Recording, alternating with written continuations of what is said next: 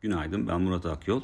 Yurt dışı piyasalara baktığımızda yurt dışında zayıflığın devam ettiğini görüyoruz. Kırılganlığın korunduğunu görüyoruz. Bunun en önemli sebebi dün akşam açıklanan FED tutanakları. FED e, enflasyonda yukarı yönlü risklerin devam ettiğini ve bunun da e, daha fazla faiz arttırımını gerektirebileceğine vurgu yaptı. Bunun etkisiyle tahvil faizlerinde yukarı yönlü hareket etme eğiliminin güç kazandığını görüyoruz ki 10 yıl vadeli ABD tahvil faizi %4.30 seviyesine yönelmiş durumda.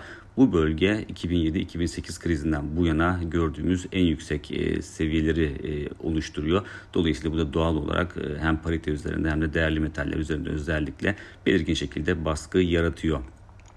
Parite açısından baktığımızda orada 1.0950 seviyesinin aşağı yönlü kırılmasının ardından kısa vadeli görünüm zaten bozulmuştu. Mevcut durumda da 1.0830 e, seviyelerine doğru bir geri çekilme potansiyeli en azından teknik açıdan söz konusu.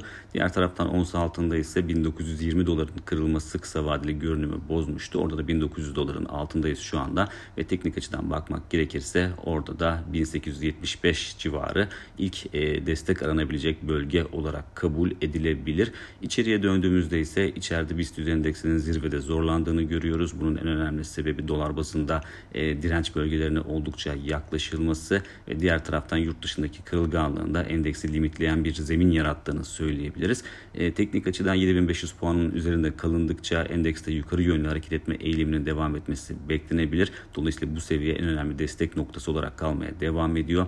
7600 puan seviyesi izleyeceğimiz ara destek noktası endeksin e, bugün e, günlük günlük bazda güç kazanabilmesi için özellikle saatlik grafiklerde aşması gereken nokta ise 7725 puan seviyesi. Bir sonraki podcast'te görüşmek üzere.